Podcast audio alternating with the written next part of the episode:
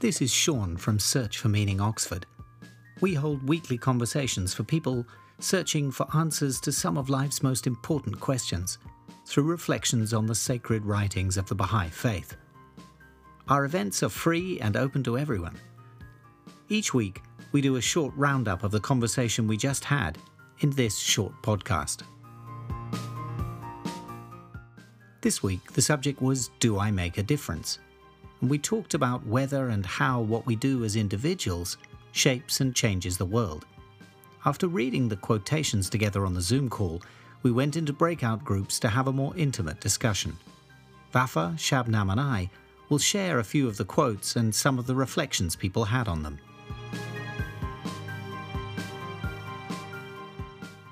It is through your deeds that you can distinguish yourselves from others. Through them, the brightness of your light can be shed upon the whole earth. And in another passage, let deeds, not words, be your adorning.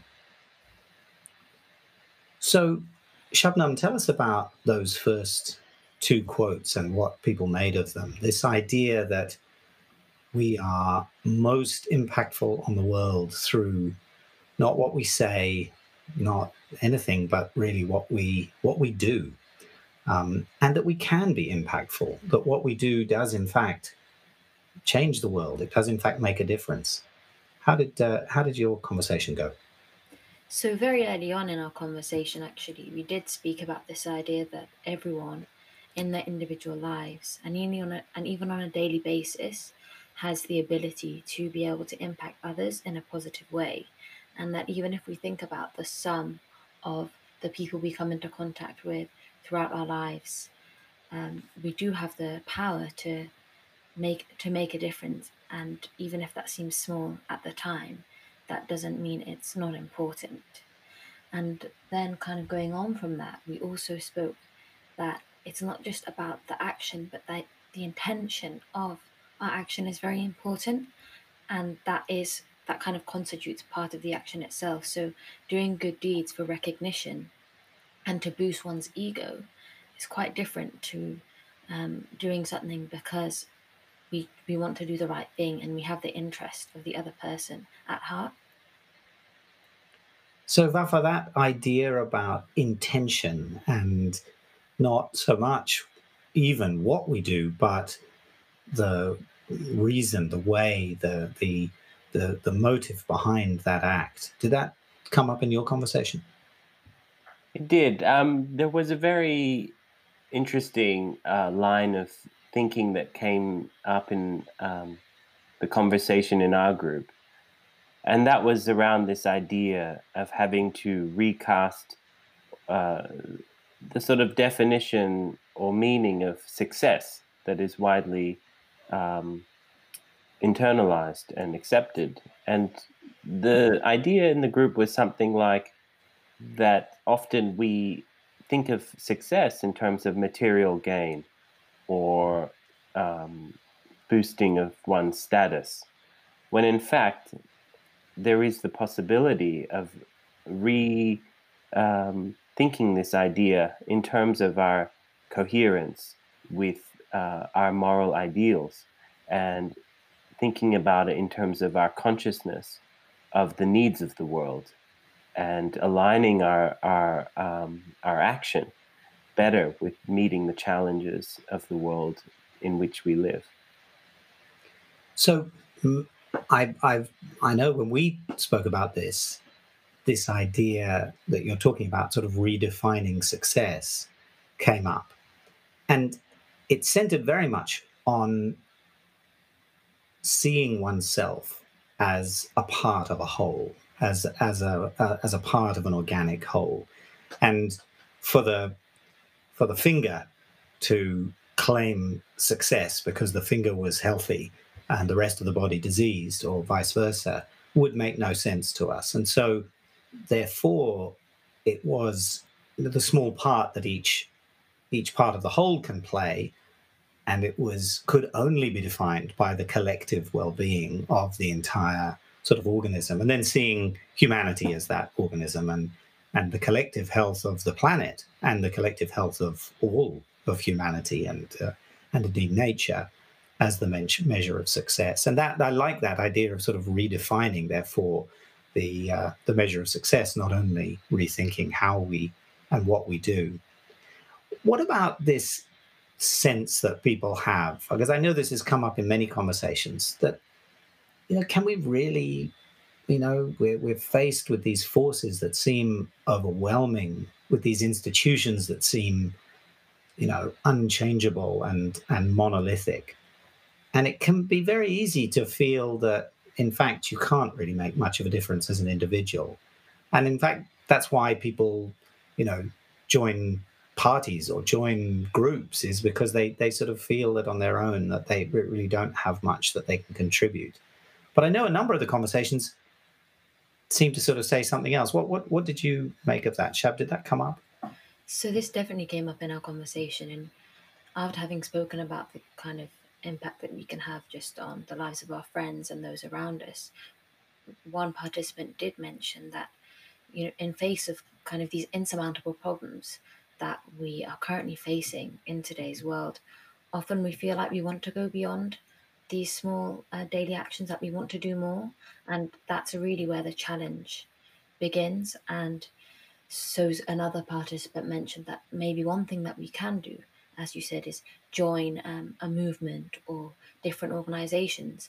And she also said that we're almost there's so much choices to which movements to join and how, how do you choose what to do. So there's this this idea did come up that actually as individuals we can contribute to collective solutions. So if individuals join together, then there's this synergy and uh, the power increases, but there's still this dilemma or this challenge as to you know which movement to align yourself with or yeah something like that that i think can be a very difficult challenge for people. Vafa i know in your conversation that you you've talked um, about how each that people can find different ways of of having impact. And indeed maybe that that is a clue as to where people can how people can contribute.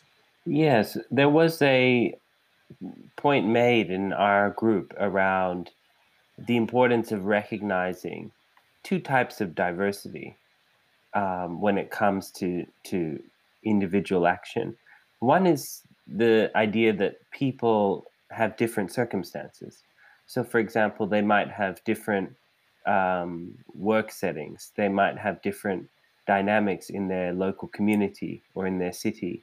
They might be connected to uh, institutions in different ways. Uh, and the other type of diversity is around capacity. So people have different skills, different talents, different um, passions. And the idea that came through in our group and uh, in the discussion was that these two types of diversity really should be empowering um, for this idea that individuals can take meaningful action because it means that there's openings there's there's more opportunities for people to contribute and to connect that back to the earlier point around um, the sort of ripple effects that individual action can have if we think that there's these diversity of, of ways that people can contribute and we combine that with the idea that there are these extended um, ripple effects, then uh, really the prospect of, of larger social transformation um, starts feeling a lot more uh, proximate.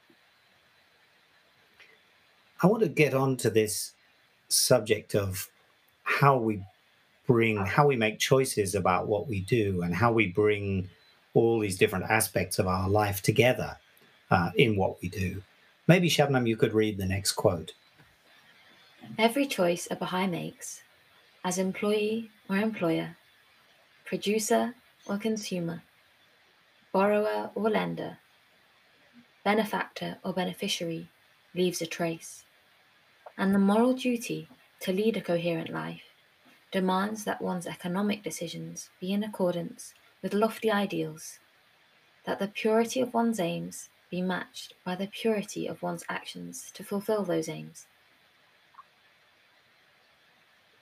So that very clearly lays out the moral dimension here of all the little choices that we make.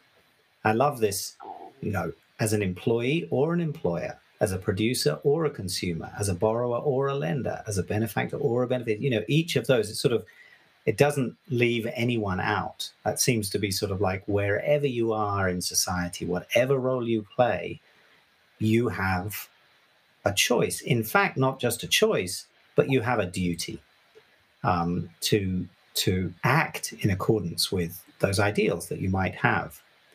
So, how did that sort of how do people react to, and what what did people say about that? Vafa? Yeah, I mean, I think you've um, summarized uh, our discussion very well, um, and this reinforced that idea that the opportunity to make a difference is not limited in often the ways we imagine and often we we impose limitations on who we think can make a difference. But here really it's opening opening up even that dimension of life economic life that we often think is um, you know is really limited in, in who can make a difference. And here it's opening it up so that uh, showing that we can all um, play a part in in sort of shifting things to to make them more aligned with our um, best uh, moral ideals. Um, Linked to that, we also spoke about yeah, we spoke about something similar, and the part that of this quote which talks about leaving a trace is also something that stuck out to us because sometimes we may do or we may try to do something good for others and then we don't really see the we don't feel as if we see the impact of our actions. But something like the purchases we make leaves a very is a very concrete action and does leave a trace. So yeah, as Vafa said that kind of opens up the amount of difference that we can make to our lives and to the lives of others what do what do people feel though about how those translate? How does it go from, you know, I don't want to make too much of that of the particular idea of purchasing, although that's one of the examples, but but how, how do you draw the connection from those small actions to to those large you know there's that idea of the butterfly wing that the movement of a tiny action can result in sort of chain series of chain reactions that ultimately results in you know sort of huge weather events or is that is that how this seems to happen was that what people were describing Vafa?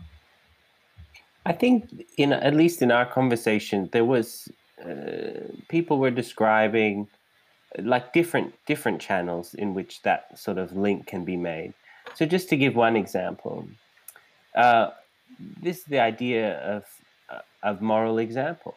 So if if one person takes a step um, to, for example, change how they are as an employer or the way they purchase, then it creates a model that other people can build on. It opens the imagination to help us realize that there are other ways that we can um, do things and I think that example, that that point about moral example, is a very concrete one that shows how these traces um, can build on each other. And once we recognize the way they can build on each other, then it's not, then it's possible to to see how it relates to larger social and structural change. One of the things I think is important about that is that where you've described that, it doesn't mean that it that change happens only through small actions. It doesn't deny the importance of institutional change. It doesn't seem to suggest that we don't also need and and that great change doesn't happen in the world at different levels of society in individuals in communities in institutions but it says that there is a, a crucial role for individuals to play in that because I think often a sort of analysis of traditional forms of power leads people to the conclusion that only highly disruptive uh, interventions from those who have amassed conventional forms of power is what really results in change. And yet, what I hear you saying, and perhaps this quote suggesting, and maybe I'm going too far, is that while those things may play their part, none of that is possible unless individuals participate and unless individuals, um, uh, you know, play their part. Can I make a meta point here where if you think about just our group, you know, our meaningful conversations project, in a way, it's a good example because one of the things we're doing is having conversations. Uh, just we're just a bunch of individuals who've come together, and we're having very small scale, um, bottom up conversations among citizens. But one of the dimensions of what we talk about are these big social, structural, institutional issues.